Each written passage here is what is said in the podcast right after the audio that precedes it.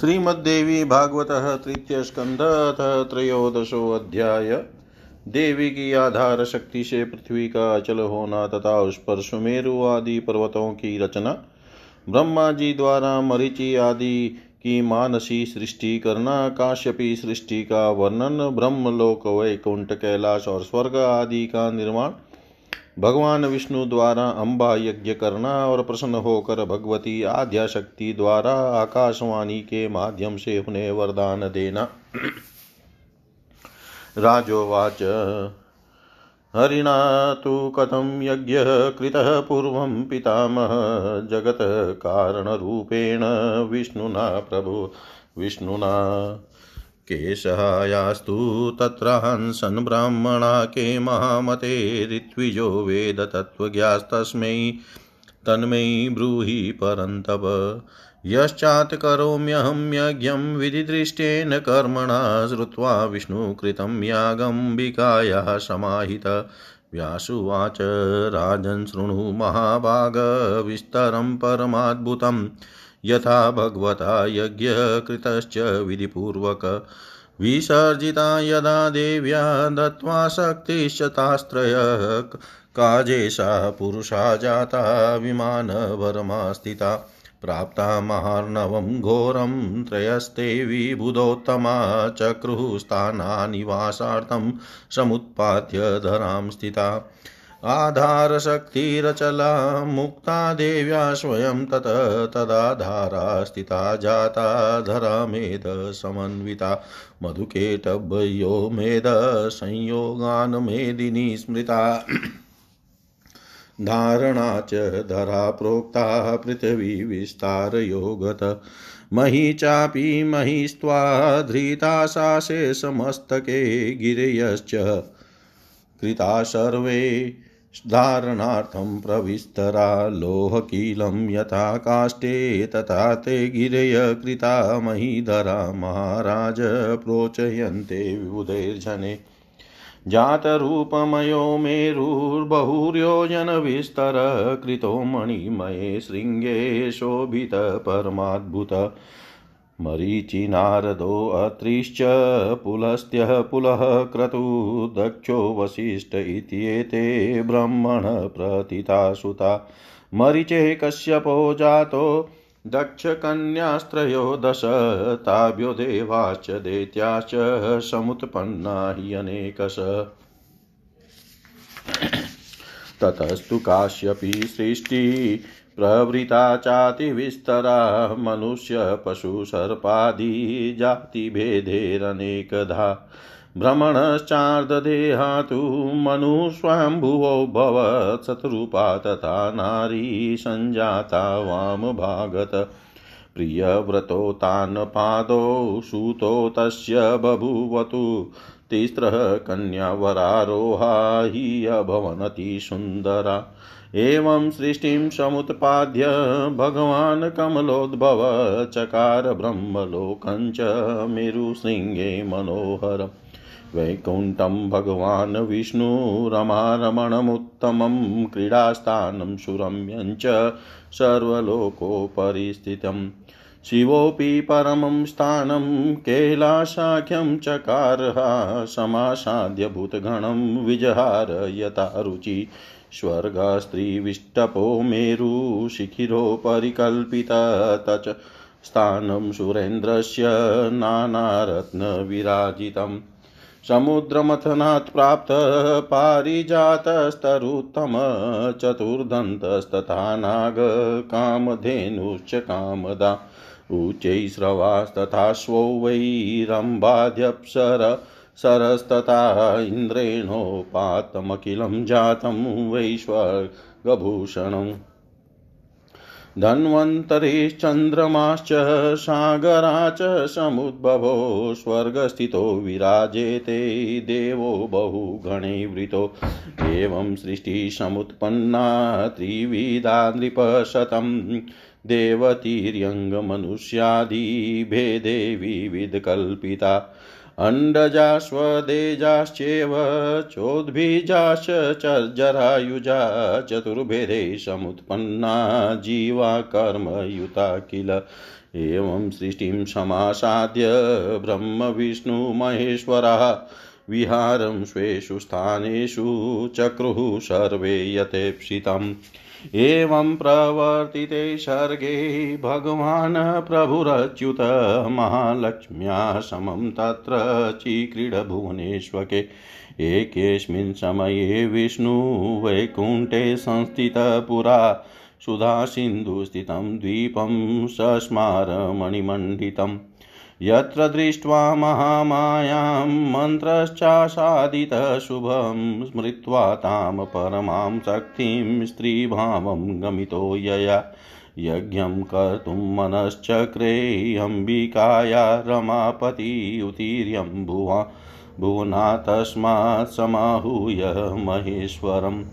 ब्रह्माणं वरुणं शक्रं कुबेरं पावकं यमं वसिष्ठं कश्यपं दक्षं वामदेवं बृहस्पतिं संभारं कल्पयामास यज्ञार्थं चातिविस्तरं महाविभवसंयुक्तं सात्विकं च मनोहरम् मण्डपं विततं तत्र कारयामास शिल्पिभिरित्विजो वरयामास सप्तविंशतिषु व्रतान् चितिञ्च कारयामास वेदिश्चेव सुविस्तरा प्रजे ब्रह्माणा मन्त्रान् देव्या जुहुवुस्ते हविकामं विधिवत परिकल्पिते, कृते तु वितते होमे वागुवाचा शरीरिणि।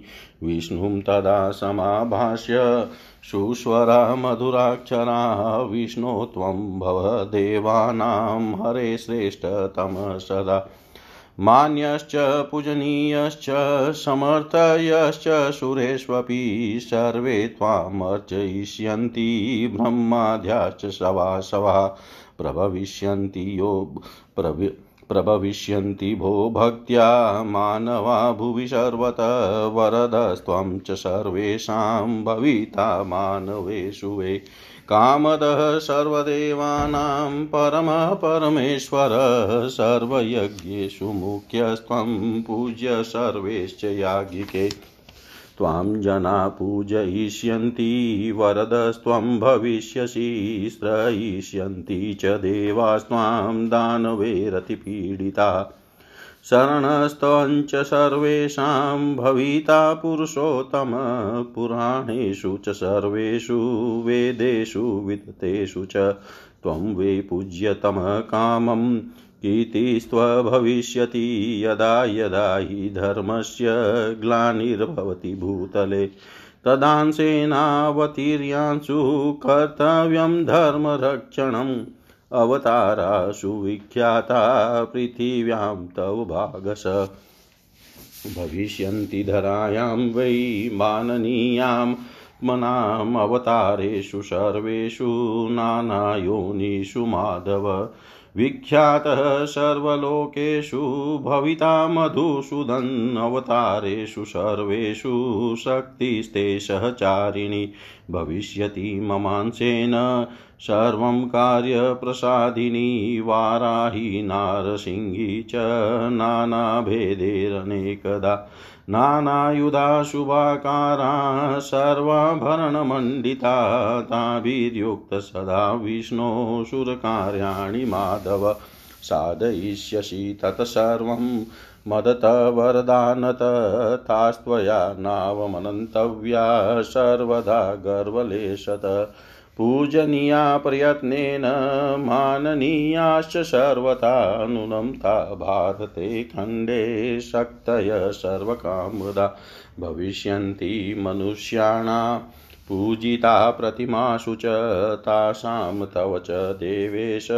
कीर्तिस्यादखिलेष्वपि द्वीपेषु सप्तस्वपि च विख्याता भुवि मण्डले, ताश्च त्वां वै महाभागमानवा भुवि मण्डले। अर्चयिष्यन्ति वाञ्छार्थं सकामः सततं हरे अर्चाशुचोपहारेश्च नानाभावसमन्विता। पूजयिष्यन्ति वेदोक्तैर्मन्त्रे नाम जपेस्तथा महिमा तव भूलोके स्वर्गे च मधुसूदन्।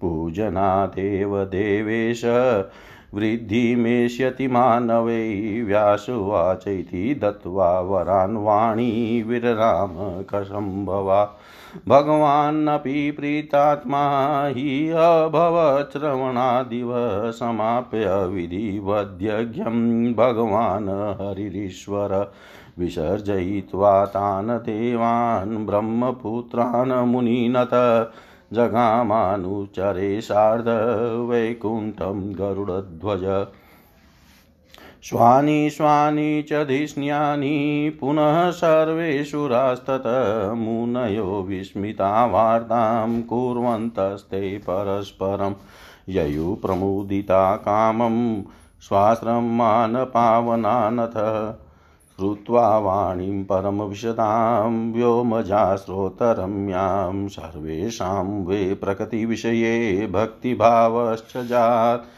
चक्रु सर्वे द्विजमुनिगणा पूजनं भक्तियुतास्तस्य कामं निखिलफलदं चागमोक्तं मुनीन्द्रा चागमोक्तं मुनीन्द्रा। राजा बोले, हे पितामह, जगत के कारण स्वरूप तथा परम शक्तिशाली भगवान विष्णु ने पूर्व काल में वह यज्ञ कैसे किया? हे महामते उस यज्ञ में कौन कौन ब्राह्मण सहायक थे और कौन कौन वेद तत्वज्ञ विद्वान ऋत्विज थे? हे परंतप, यह सब आप मुझे बताएँ। भगवान विष्णु के द्वारा किए गए अम्बा यज्ञ को सुनकर बाद में मैं भी सावधान होकर उसी विहित कर्म के अनुसार यज्ञ करूँगा। व्यास जी बोले हे महाभाग, हे राजन। भगवान विष्णु ने जिस तरह विधि पूर्वक देवी यज्ञ किया था, उस परम अद्भुत प्रसंग को आप विस्तार से सुने। उस समय जब आदि शक्ति ने उन्हें विभिन्न शक्तियाँ प्रदान करके विदा कर दिया, तब श्रेष्ठ विमान पर स्थित वे तीनों ब्रह्मा, विष्णु और महेश पुनः पुरुष के रूप में हो गए। वहाँ से चलकर वे तीनों श्रेष्ठ देवगण घोर महासागर में पहुँच गए। वहाँ उन्होंने पृथ्वी उत्पन्न करके उस पर रहने के लिए स्थान बनाया और वहीं रहने लगे। उसी समय देवी ने अचल आधार शक्ति को मुक्त किया, जिसके आश्रय से यह वह मेद युक्त पृथ्वी टिक गई। मधु के टब के मेद का संयोग होने के कारण पृथ्वी को मेदिनी कहा गया है। धारण करने की शक्ति होने के कारण उसे धरा तथा विस्तृत होने के कारण उसे पृथ्वी कहा गया है। यह पृथ्वी महनीय होने के कारण मही कही जाती है। यह शेषनाग के मस्तक पर स्थित है। इसको यथास्थान स्थित रखने के लिए सभी विशाल पर्वत रचे गए।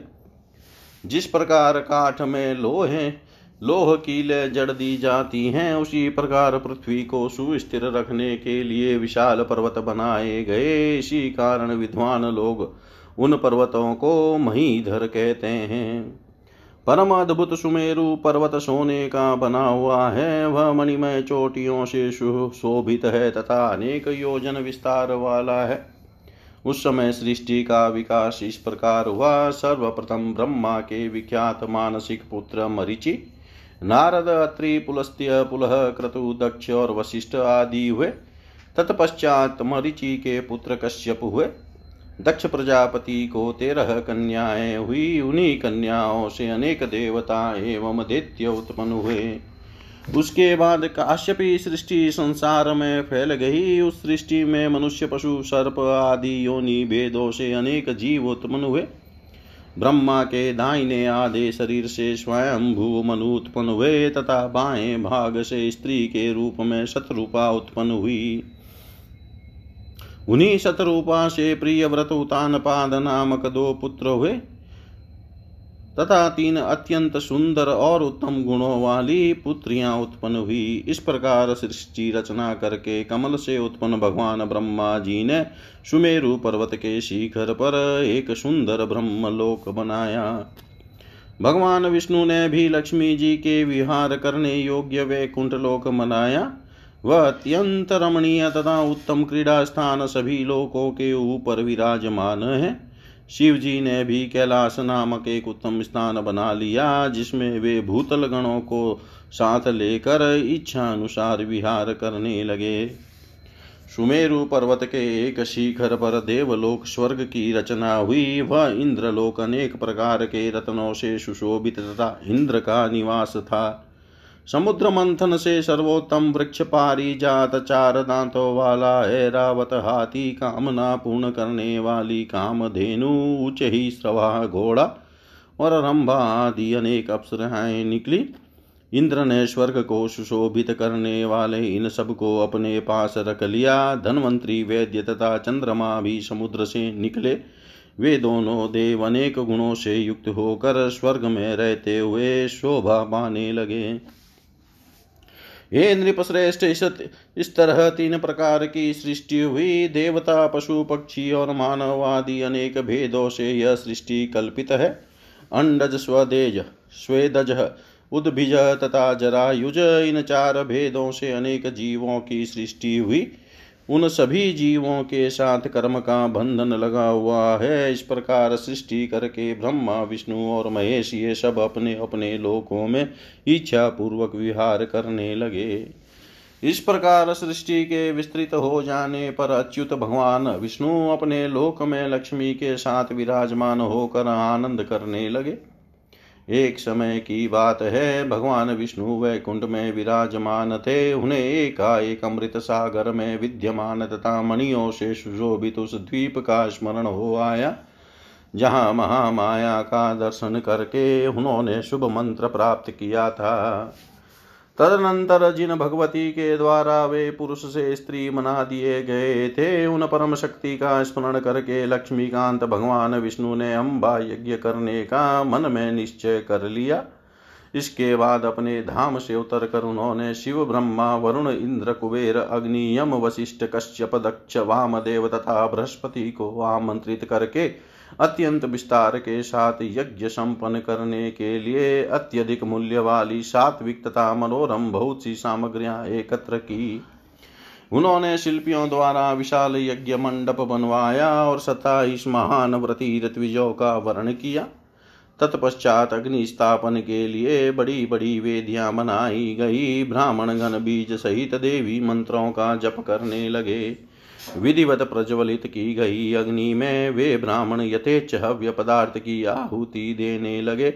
इस प्रकार विस्तृत होम कृत्य संपन्न होते ही भगवान विष्णु को संबोधित करके मधुर अक्षरों तथा स्पष्ट स्वरों से युक्त आकाशवाणी हुई। हे हरे, हे विष्णु, आप सदा देवताओं में श्रेष्ठतम होंगे। सभी देवगणों में आप मान्य पूज्य तथा समर्थ होंगे। संसार में इंद्र सहित ब्रह्मा आदि सभी देवता आपकी अर्चना करेंगे। हे विष्णु, पृथ्वी पर सभी मानव आपकी भक्ति से युक्त होकर रहेंगे और आप सभी मनुष्यों को वर देने वाले होंगे। आप सभी देवताओं को वांछित फल प्रदान करने वाले महान परमेश्वर होंगे। सभी यज्ञों में प्रधान रूप से सभी याज्ञ को के द्वारा आप ही पूजे जाएँगे। लोग आपकी पूजा करेंगे और आप उनके लिए वरदाता होंगे। राक्षसों के द्वारा अत्यधिक प्रताड़ित किए जाने पर देवगण आपका आश्रय ग्रहण करेंगे। हे पुरुषोत्तम, आप सभी के शरणदाता होंगे। अत्यंत विस्तार वाले वेदों तथा सभी पुराणों में आप ही पूज्यतम होंगे और आपकी महान कीर्ति होगी। इस पृथ्वी तल पर जब जब धर्म का ह्रास होगा तब तब आप शीघ्र अपने अंश से अवतार लेकर धर्म की रक्षा करेंगे। आपके अंश से उत्पन्न वे समस्त अवतार पृथ्वी पर अत्यंत प्रसिद्ध होंगे और महात्मा महात्मा गण आपके उन अवतारों का सम्मान करेंगे। हे माधव नाना विध योनियों में आपके द्वारा लिए गए अवतारों में आप सभी लोकों में व्याख्यात विख्यात होंगे। हे मधुसूदन, उन सभी अवतारों में मेरे अंश से उत्पन्न शक्ति सदा आपकी सहचारिणी होगी और आपके समस्त कार्यों को संपन्न करेगी। वह शक्ति वाराही, नारसिंगी आदि भेदों से अनेक प्रकार की होगी। वे शक्तियाँ सभी प्रकार के आभूषणों से अलंकृत भव्य स्वरूप वाली एवं नानाविध शस्त्रास्त्रों से सज्जित होगी। हे विष्णु, आप उन शक्तियों से सदैव युक्त रहेंगे। हे माधव, मेरे द्वारा प्रदत्त वरदान के प्रभाव से आप देवताओं के समस्त कार्य सिद्ध करेंगे। आप लैश मात्र भी अभिमान करके उन शक्तियों का कभी अपमान न कीजिएगा। अपितु हर प्रकार से प्रयत्न पूर्वक उन शक्तियों का पूजन तथा समान कीजिएगा। समस्त कामनाओं को प्रदान करने वाली वे शक्तियाँ भारतवर्ष में मनुष्यों द्वारा विविध प्रतिमाओं में प्रतिष्ठित होकर पूजी जाएगी।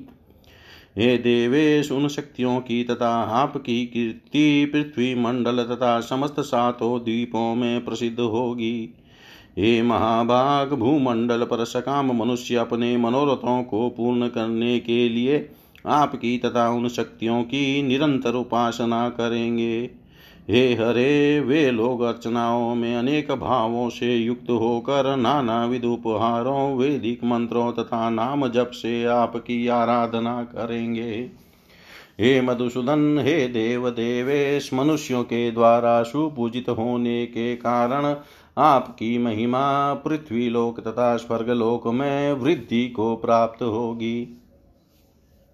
व्यास जी बोले, इस प्रकार भगवान विष्णु को वरदान देकर वह आकाशवाणी चुप हो गई। उसे सुनते ही भगवान विष्णु भी प्रश्न चित्त हो गए। तत्पश्चात यज्ञ का विधि पूर्वक समापन करके तथा उन देवताओं, ब्रह्मपुत्रों और मुनिवियों को विदा करके सर्वसमर्थ गरुड़ ध्वज भगवान विष्णु अपने अनुचरों के वैकुंठ लोक को चले गए। तदनंतर विस्मय के साथ यज्ञ विषय वार्ता करते हुए वे समस्त देवता अपने अपने लोकों को तथा मुनिजन अपने अपने पवित्र आश्रमों को अति प्रसन्नता पूर्वक चले गए। आकाश से प्रादुर्भूत उस कर्ण प्रिय तथा परम विशद वाणी को सुनकर सबके हृदय में परा प्रकृति के प्रति भक्ति भाव उत्पन्न हो गया। हे मुनिंद्रो अतएव वे सभी ब्राह्मण तथा मुनिजन भक्तिपरायण होकर उन भगवती का पूजन करने लगे। जो वेद शास्त्रों में वर्णित है, तथा संपूर्ण वांछित फलों को प्रदान करने वाला है। इति श्रीमद्देवी भागवते महापुराणे अष्टादशसाहस्रायां संहितायां तृतीयस्कन्धे अम्बिकामकस्य विष्णुनानुष्ठानवर्णनं नाम त्रयोदशोऽध्याय सर्वं श्रीशां सदाशिवार्पणम् अस्तु। ॐ विष्णवे नमः, ॐ विष्णवे नमः, ॐ विष्णवे नमः। श्रीमद्देवी भागवतः तृतीयस्कन्ध, अथ चतुर्दशोऽध्याय देवी महात्म्या से संबंधित राजा ध्रुव की कथा। ध्रुव संधि की मृत्यु के बाद राधा, राजा युधाजित और वीरसेन का अपने अपने दो हित्रों के पक्ष में विवाद, जनमे जय उवाच श्रुतो वै हरिणा क्लप्तो, यज्ञो विस्तरतो, द्विज महिमानं तथाम्बाया, वद विस्तरतो मम। श्रुत्वा देव्याश्चरितं वै कुर्वे मखमनुत्तमं प्रसादा तव विप्रेन्द्र, भविष्यामि च पावन। व्यासुवाच शृणुराजन् प्रवक्ष्यामि देव्याश्चरितमुत्तमम् इतिहासं पुराणं च कथयामि सुविस्तरम्। कौशलेषु नृपश्रेष्ठ सूर्यवंशसमुद्भव पुष्यपुत्रो महातेजा ध्रुवसन्धिरिति स्मृतः। धर्मात्मा सत्यसन्धश्च वर्णाश्रमिते रत, अयोध्यायां, समृद्धायां राज्यं चक्रे शुचिव्रत ब्राह्मणा क्षत्रिया वैश्या, शूद्राश्चान्ये तथा द्विजाः, स्वां स्वां वृत्तिं समास्ताय, तद्राज्ये धर्मतो भवन्। न चोरा पिशुना धूतास्तस्य, राज्ये च कुत्रचित् कृतघ्ना मूर्खाश्च वसन्ति किल मानवा। एवं वै वर्तमानस्य नृपस्य कुरु शतं द्वै पत्न्यौ रूपसम्पन्ने आशतु कामभोगदे। मनोरमा धर्मपत्नी सुरूपातिविचक्षणा लीलावती द्वितीया च सापि रूपगुणान्विता विजहार सपत्नीभ्यां गृहेषु, पवनेषु च क्रीडागिरो दीर्घिकासु, सौधेषु, विविधेषु च मनोरमा शुभे काले शुशुवे पुत्रमुत्तमं सुदर्शनाभिधं पुत्रं राजलक्षन् संयुतम्। लीलावत्यपि तत्पत्नी माशेनेकेन भामिनी शुशुवे सुन्दरं पुत्रं शुभे पक्षे दिने तथा चकार नृपतिस्तत्र जातकर्मादिकं द्वयो ददो दानानि विप्रेभ्य पुत्रजन् प्रमोदित। प्रीतिं तयो समारा, समां राजा चकार सूतयो नृपः, नृपश्चकार सौहार्देष्वनन्तरं न कदाचन। चूडाकर्मं तयोश्चक्रे विधिना नृपः शतं यथा विभव मे वासो प्रीतियुक्तः परन्तप। कृतचूडौ सुतोक सुतो कामं जहन्तु नृपतेर्मनः क्रीडामानाबुभो कान्तो लोकानामनुरञ्जकौ। तयोः सुदर्शनो ज्येष्ठो लीलावत्याः सुतः शुभः। शत्रुजितसंज्ञक कामं चाटुवाक्यो बभूवः। नृपतेः प्रीतिजनको मञ्जुवाका। वाक्चारुदर्शन प्रजानां वल्लभसोऽभूतता मन्त्रिजनस्य वै यथा तस्मिन् नृपः प्रीतिं चकार गुणयो गतः मन्दभाग्यान् मन्दभावो न तथा वै सुदर्शने। एवं गच्छति काले तु ध्रुवसन्धि नृपोत्तम जगाम वनमध्ये यशो मृगयाभिरतः सदा। निघ्नन् मृगान् रुरून् कम्बून् शुक्रा न गवयाञ्छसान् महिषाञ्चरभान् खड्गाश्चिक् चिक्रीड नृपतिवर्णे क्रीडमाने नृपे तत्र वने घोरे अतिदारुणे उदतिष्ठिनिकुञ्जातु सिंहपरं कोपन राज्ञा शिलीमुखेनादो विदः क्रोधवशं गतः दृष्टवाग्रे नृपतिं सिंहो ननादमेघनीश्वनः कृत्वा चौध्रुवं शलाङ्गूलं प्रसारितभृतः शटः हन्तुं नृपतिमाकाशदूतपतातिकोपन नृपतिस्तरसा वीक्ष्य ददाराशिं करे तदा वामे चर्मसमादाय स्थितः सिंहैवापरः सेवकास्तस्य ये सर्वे ते बाणान् पृथक् पृथक् कुपिता कामं सिंहोपरीरुषान्विता आह आह हाहाकारो महानाशीत् सम्प्राश्च दारुण उत्पपात ततः सिंहो नृपस्योपरि दारुण। तं पतन्तं समालोक्य खड्गेनाभ्यहन्नृपः सोऽपि क्रूरेण काग्रेश्च तत्रागत्य विदारित। स नगेराहतो राजा पपात च ममार वै चुकृषु सैनिकास्ते तु निजग्नुविशिकेस्तदा मृतः सिंहोऽपि तत्रैव भूपति च तथा मृतः सैनिके मन्त्रिमुखाय मुखाश्च तत्रागत्य निवेदिता। परलोकगतं भूपं श्रुत्वा ते मन्त्रिषत्तमा संस्कारं कारयामाशुर्गत्वा तत्र वन् वनान्तिके परलोकक्रियाँ सर्वां वसिष्ठो विधिपूर्वकं कारयामाश तत्रैव परलोकसुखावहां प्रजः प्रकटयश्चेव वसिष्ठश्च महामुनि सुदर्शनं नृपं कर्तुं मन्त्रं चक्रु परस्परं धर्मपत्नीसुतः शान्तपुरुषश्च सुलक्षण अयं नृपासनाः च हि अब्रुवनमन्त्रिषत्तमा वसिष्ठोऽपि तथैवाह योग्योऽयं नृपते सुत बालोऽपि धर्मवान् राजा नृपासन्निमिहारति कृते मन्त्रे मन्त्रिवृद्धेर्युधाजीनाम पार्थिव तत्रा जगाम तरसा श्रुत्वा तु जयनी इनिपति मृतं जामातरं श्रुत्वा लीलावत्या पिता तदा तत्रा जगाम त्वरितो दोहित्रप्रियकाम्यया वीरसेनस्तथायात सुदसन्निते च या कलिङ्गाधिपतिश्चेव मनोरमा पिता नृप उभौ तौ सैन्यसंयुक्तो नृपो साध्वसंस्थितो चक्रतुमि त्रिमुख्येस्ते मन्त्रं राज्यस्य कारणात् युधाजितु तदा पृच्छ ज्येष्ठकसुतयोर्द्वयो राज्यं प्राप्नोति ज्येष्ठो वै न कनीयान् कदाचन। वीरसेनोऽपि तत्राह धर्मपत्नीसुत किल सत्या राजाः सरथा राजन् शास्त्रज्ञेभ्यो मया श्रुतम्। युद्धाजित पुनराहेदं ज्येष्ठोऽयं च यथा गुणे राजलक्षणसंयुक्तो न तथायं सुदर्शनं। विवादोऽत्र सुसम्पन्नो नृपयोस्तत्र लुब्धयो। कः सन्देहं पाकर्तुं क्षमं स्याद सति सङ्कटे युद्धाजिनमन्त्रिण प्राह यूयं स्वार्थपरः किल? सुदर्शनं नृपं कृत्वा धनं भोक्तुं किलेच्छत?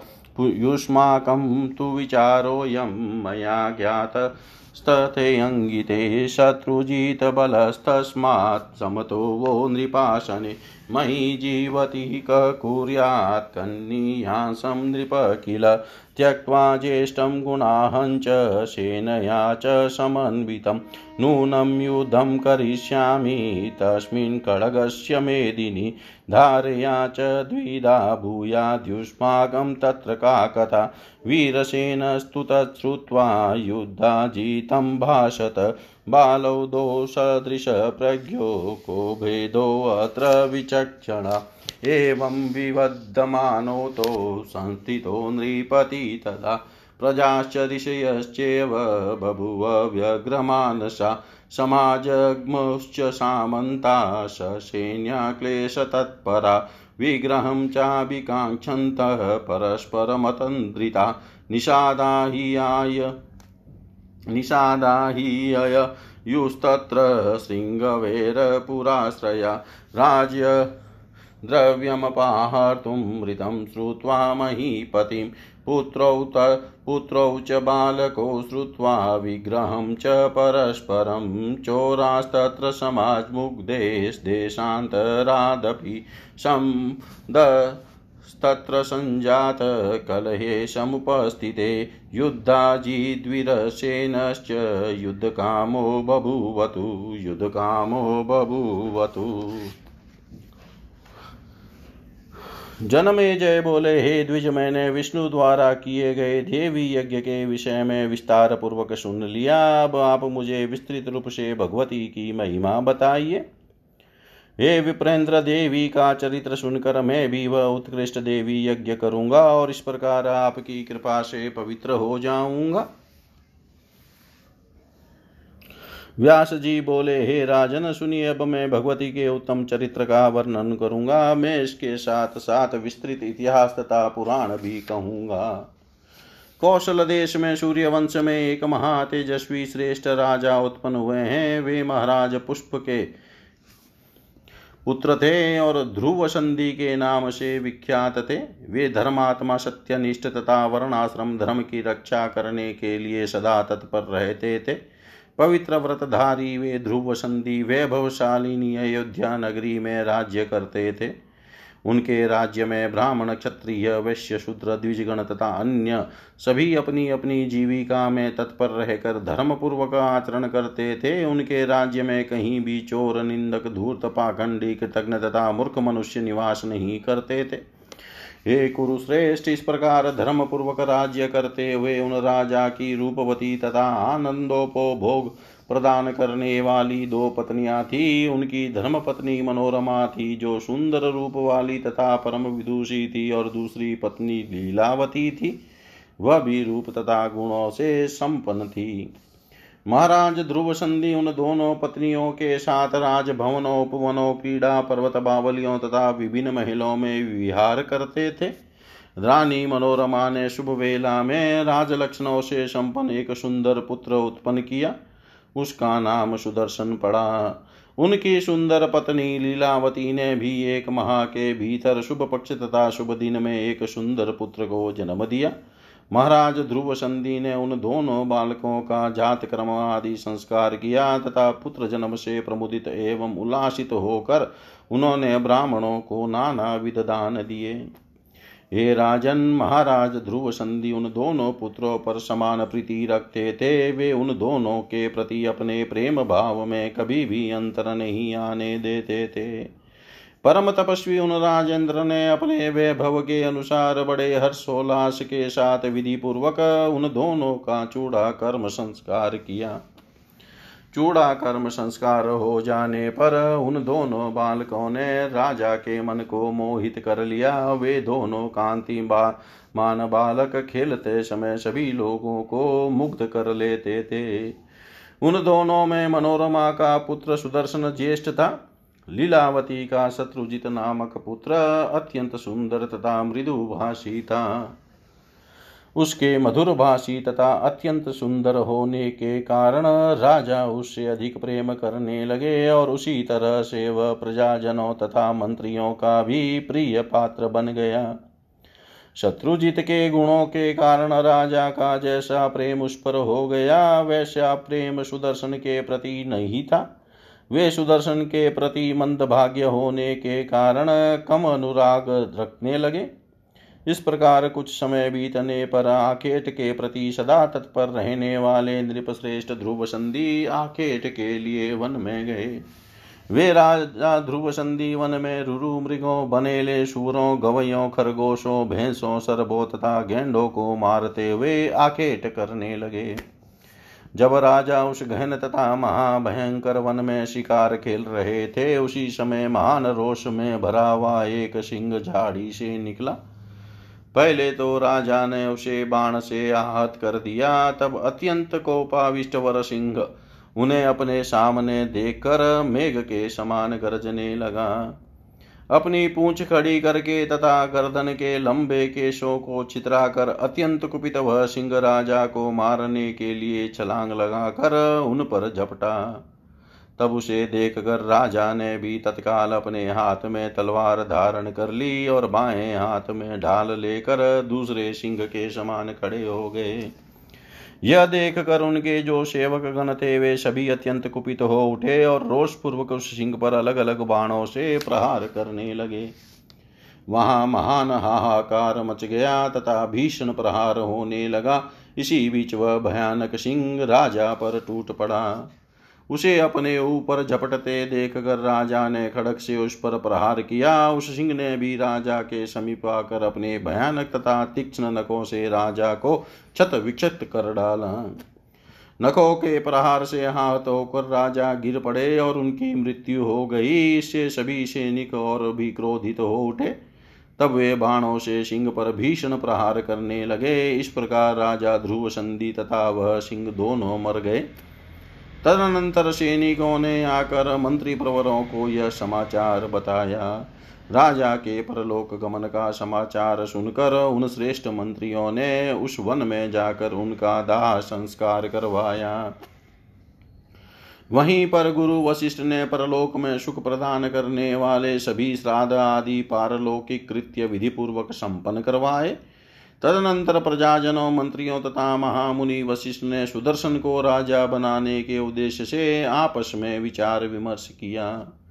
श्रेष्ठ मंत्रियों ने कहा कि सुदर्शन महाराज की धर्मपत्नी मनोरमा के पुत्र हैं, शांत स्वभाव वाले पुरुष हैं तथा सभी लक्षणों से संपन्न हैं, अतः वे राज सिंहासन के योग्य हैं।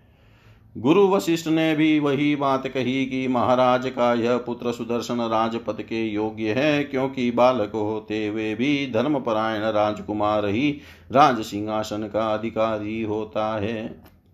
वयोवृद्ध मंत्रियों के द्वारा इस प्रकार विचार करने के उपरांत यह समाचार सुनकर उज्जयिनी नरेश राजा युधि युधाजित शीघ्र ही वहाँ पहुँचे। लीलावती के पिता युधाजित अपने दामाद की मृत्यु के विषय में सुनकर अपने दो हित्र के हित को का, हित की कामना से उस समय शीघ्रता पूर्वक वहाँ आए।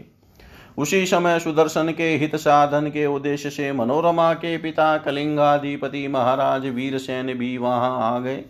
सेनाओं से संपन्न तथा एक दूसरे से भयभीत वे दोनों राजा राज्य के अधिकारी का निर्णय करने के लिए प्रधान मातियों के साथ मंत्रणा करने लगे। युद्धाजित ने पूछा कि इन दोनों राजकुमारों में ज्येष्ठ कौन है? ज्येष्ठ ही राज्य प्राप्त करता है, कनिष्ठ कदापि नहीं। उसी समय वीरसन ने भी कहा, हे राजन, मैंने शास्त्रविदों से ऐसा सुना है कि धर्म पत्नी का पुत्र ही राज्य का अधिकारी माना जाता है। युधाजित ने पुनः कहा कि यह शत्रुजित गुणों के कारण ज्येष्ठ है, यह सुदर्शन राजोचित चिन्हों से युक्त होते हुए भी वैसा नहीं है। अपने अपने स्वार्थ के वशीभूत उन दोनों राजाओं में वहाँ विवाद होने लगा। उस महासंकट की परिस्थिति में उनके संदेह का समाधान करने में कौन समर्थ हो सकता था? युद्धाजित ने मंत्रियों से कहा कि आप लोग अवश्य ही स्वार्थ परायण हो गए हैं और सुदर्शन को राजा बनाकर धन का स्वयं उपभोग करना चाहते हैं। मैंने आप लोगों का यह विचार तो आप सबकी भावभंगी माँ से पहले ही जान लिया था। शत्रुजित सुदर्शन से अधिक बलवान है, अतः आप लोगों की सम्मति तो यह होनी चाहिए कि शत्रुजित ही राज सिंहासन पर आसीन होने योग्य है। ऐसा कौन व्यक्ति है जो मेरे जीवित रहते गुणों में बड़े तथा सेना से सुसज्जित राजकुमार को छोड़कर गुणों में छोटे पुत्र को राजा बना सके? इसके लिए मैं निश्चित रूप से घोर संग्राम करूँगा। मेरे खड़ग की धार से पृथ्वी के दो टुकड़े हो, पृथ्वी के भी दो टुकड़े हो सकते हैं। फिर आप लोगों की बात ही क्या? यह सुनकर वीरसेन ने युधाजित से कहा, हे विद्वन, दोनों ही बालक समान बुद्धि रखते हैं, इनमें भेद ही क्या है? तदनंतर उन दोनों को इस प्रकार परस्पर विवाद करते देख प्रजाजनों तथा ऋषियों के मन में व्यग्रता होने लगी। तब एक दूसरे को क्लेश पहुँचाने के लिए उद्यत तथा युद्ध की इच्छा वाले दोनों पक्षों के सामंत सावधान होकर अपनी अपनी सेनाओं के साथ वहाँ आ पहुँचे। उसी समय महाराज ध्रुव संधि की मृत्यु का समाचार सुनकर श्रृंगवेरपुर में रहने वाले निषादगण राजकोष लूटने के लिए वहाँ आ गए। दोनों राजकुमार अभी बालक हैं, तथा वे आपस में कलह कर रहे हैं। यह सुनकर देश देशांतर के चोर लुटेरे भी वहाँ गए। इस प्रकार वहाँ पर भारी कलह उपस्थित हो जाने पर युद्ध आरंभ हो गया। युद्धाजित तथा वीरसेन भी युद्ध के लिए उद्यत हो गए। इति श्रीमद्देवी भागवते महापुराणे अष्टादशसहस्रायां संहितायां तृतीयस्कन्धे युद्धाजिद्वीरसेनो योर्युधार्थं सजीभवनं नाम चतुर्दशोऽध्याय सर्वं श्रीशां सदाशिवार्पणम् अस्तु। ॐ विष्णवे नमः। ॐ विष्णवे नमः। ॐ विष्णवे नमः।